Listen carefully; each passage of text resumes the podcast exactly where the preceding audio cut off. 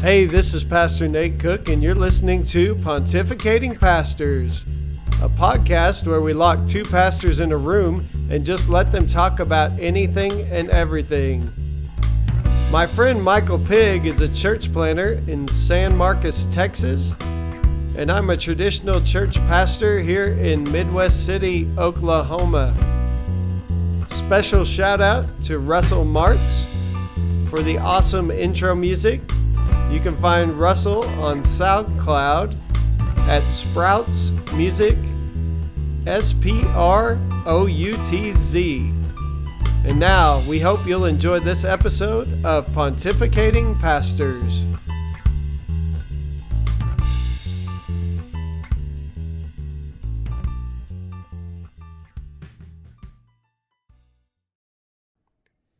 Hey Michael, how are you doing this week? Doing well. How are you, Nate? I'm doing really, really well. So I had a interesting experience the other day. Okay. I for a class I had to go to a different kind of religious group other than my own tribe, even Christianity. So Oh Uh, wow. because I minister on Sundays and Wednesdays, I chose a seminar in the Church of Christ Science, which I didn't know anything about until Yeah. I started taking this class. I had an aunt and uncle who were Christian Science. Oh, So the interesting thing to me is that in this uh, group, the Church of Christ Science, they believe that um, the body, the flesh, everything is not even real. So um, that leads to some interesting, interesting conclusions. yeah, yeah. Um, that that has issues and associated with medical uh, care, with uh, just the nature, the nature. Well, the nature of everything. I mean, the nature of prayer, the nature of uh, worship. All, everything comes into question if you talk if you do that. Right. So I walk into this uh, church building and um, it's on a Sunday afternoon at 2 p.m. There's about 40 people there. And I realized really quickly that I am in the minority. Um, I was one of eight males there, and probably everyone else was female and was probably over 55 or 60 years old. Really? And so you can imagine I stuck out like a sore thumb. Um, and I was thinking to myself, you know, if a guy found themselves, you know, an unmarried 60 year old man, this would be the place to be.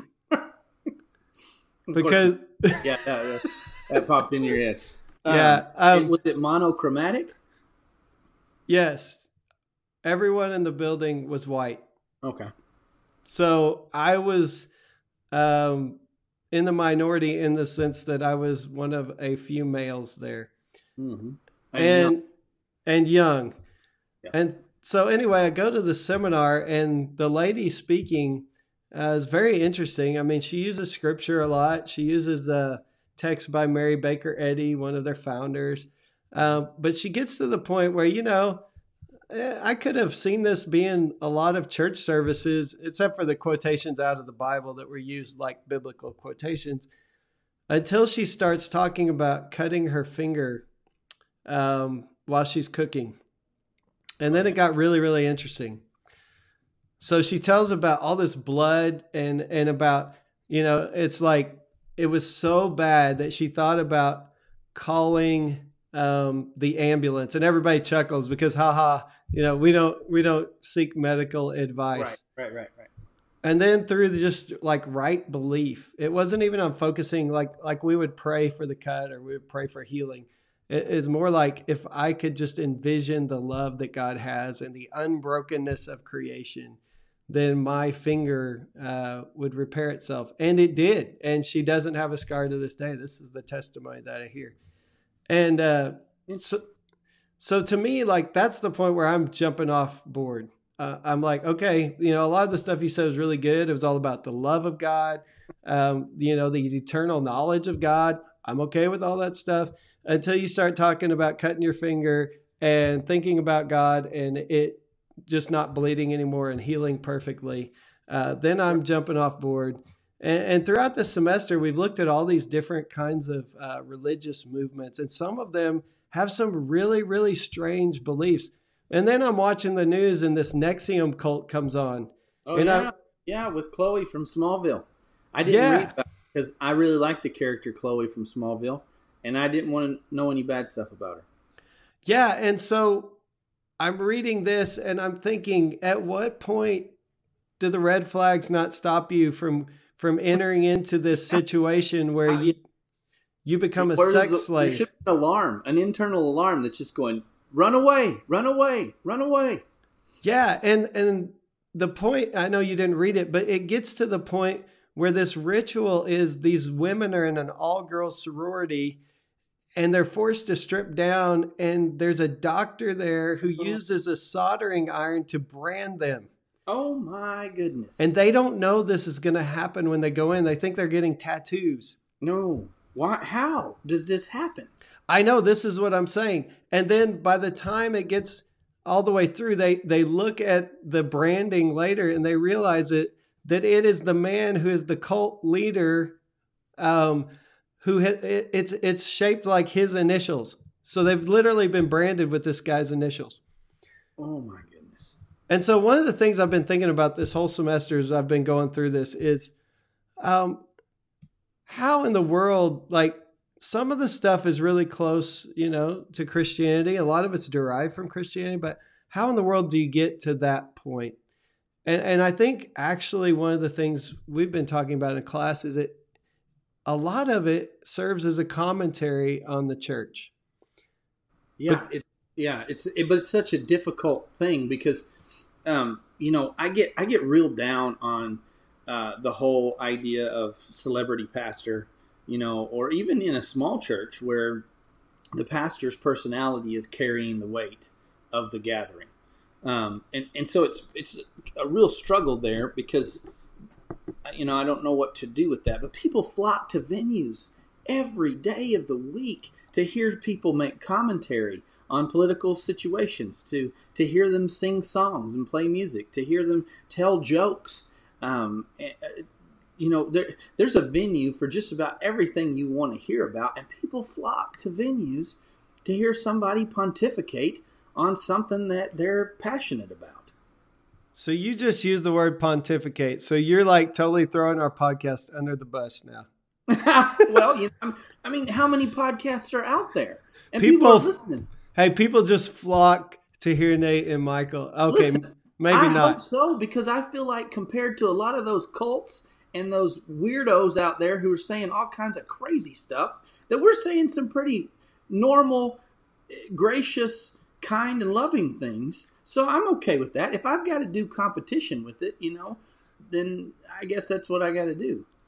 Well, I, I was mostly just being sarcastic about the, the nature of our I listenership. up. I, I mean, my my wife and your wife and a couple other people doesn't count as flocking to, but Oh, hey, you know, if I can get Shelly to listen to it, though, I get, you know, I, I, that's exciting to me because my wife is, you know, she she likes it, she listens to it, and then we talk about it, and so it creates a good conversation that her and I might not otherwise have had. So I'm enjoying just that aspect of it. If nobody else listens, Right. And I'm enjoying the aspect of making it because this is something that's brought joy to me. And also, um, we've talked more since we started than we Yes, have we- in years. I'm looking forward to Thursdays. Yeah. forward to Thursdays. So.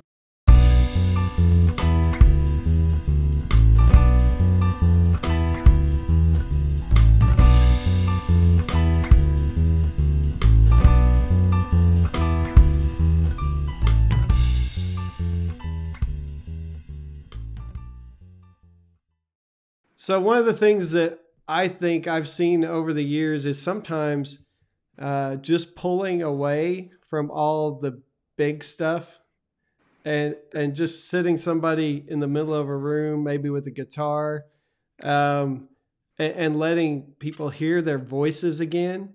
And then I also think you know silence in the service, um, reading prayers that have been well thought out, and that maybe maybe have a little more depth than our typical extemporaneous prayers. My intern Bethany Vera last night did a our, our Wednesday night Bible study for the adults, and she used uh, one of John Wesley's prayers, which was just beautiful, and it was deep, and it was theologically astute.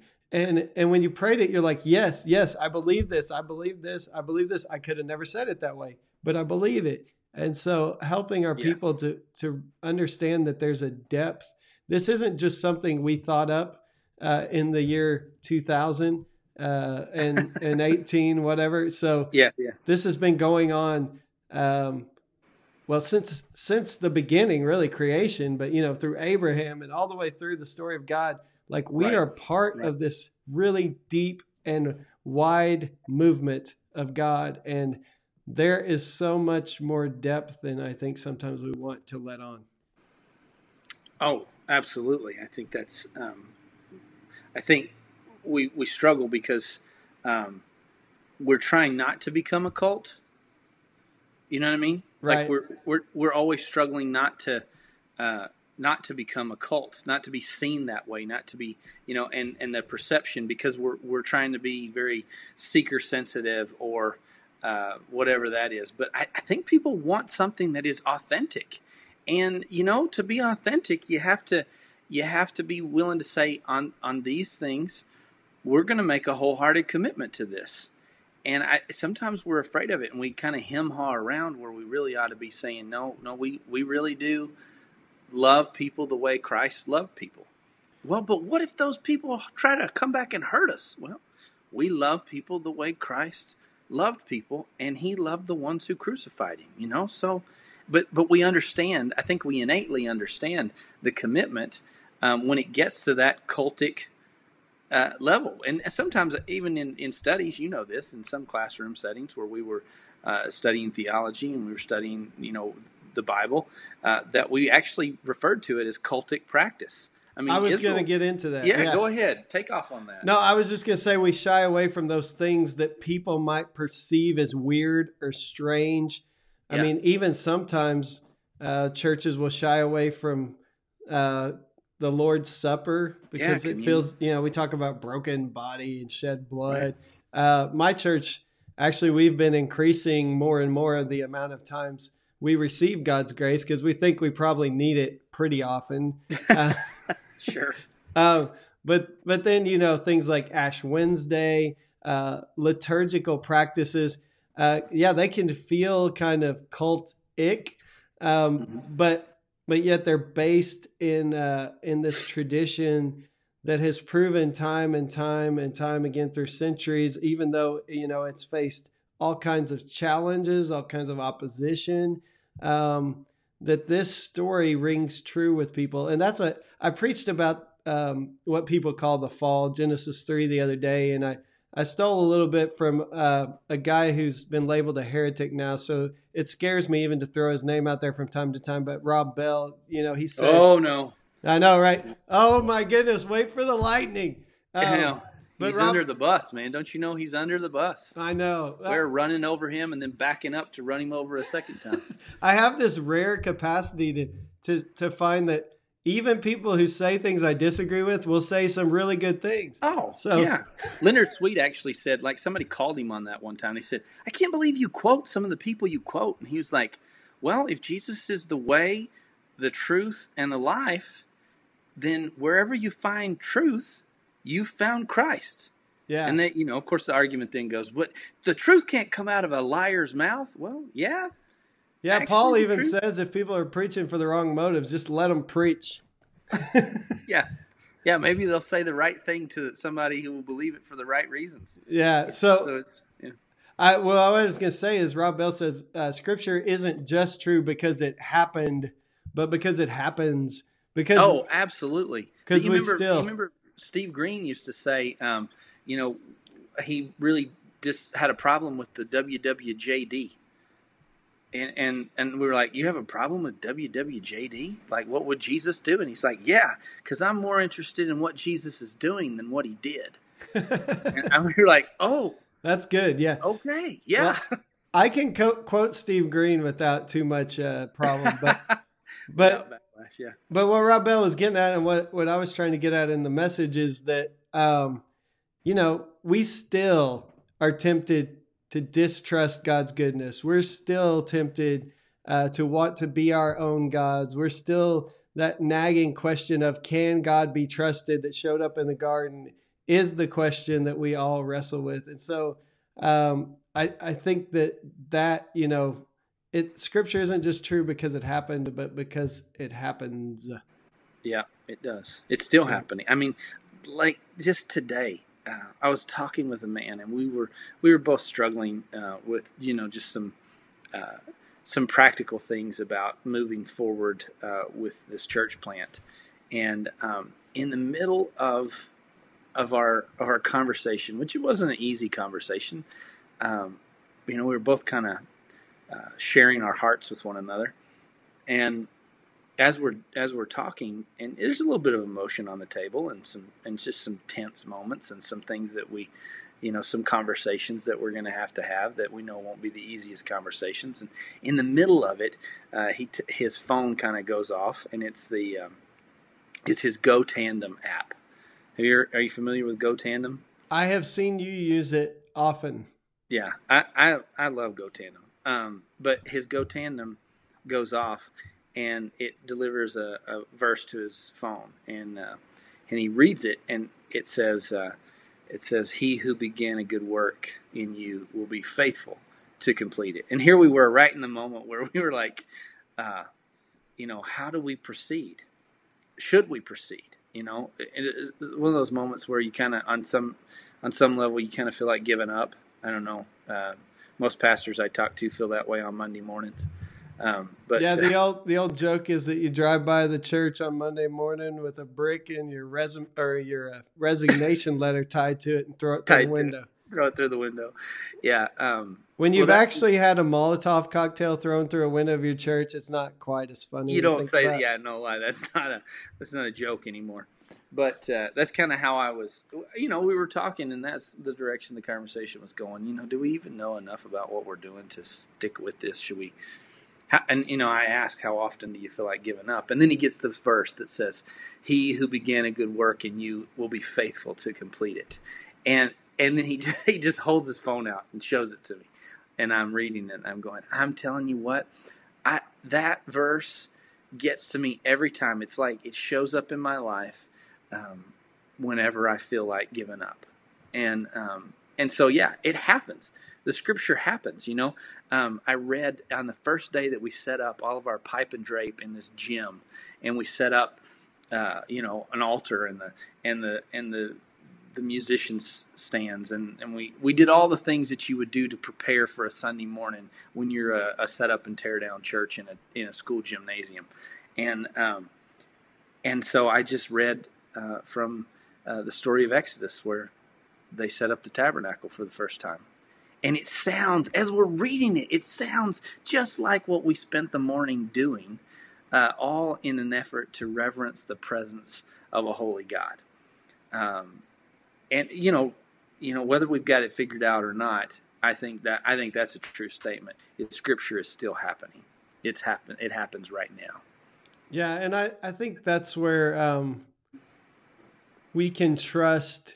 Um, the Spirit of God. We can trust the Word of God. We can trust um, some of the traditions, the the uh, sacraments, and, yeah. and and then we don't have to do the you know the backflips and and and the hype and and all that stuff because um, what what we're grounded in is so much deeper than like I said, a worship leader who's hip and sings really well and, and that doesn't and hurt though. A that pastor who preaches, uh, you know, ten steps to a perfect life kind of thing.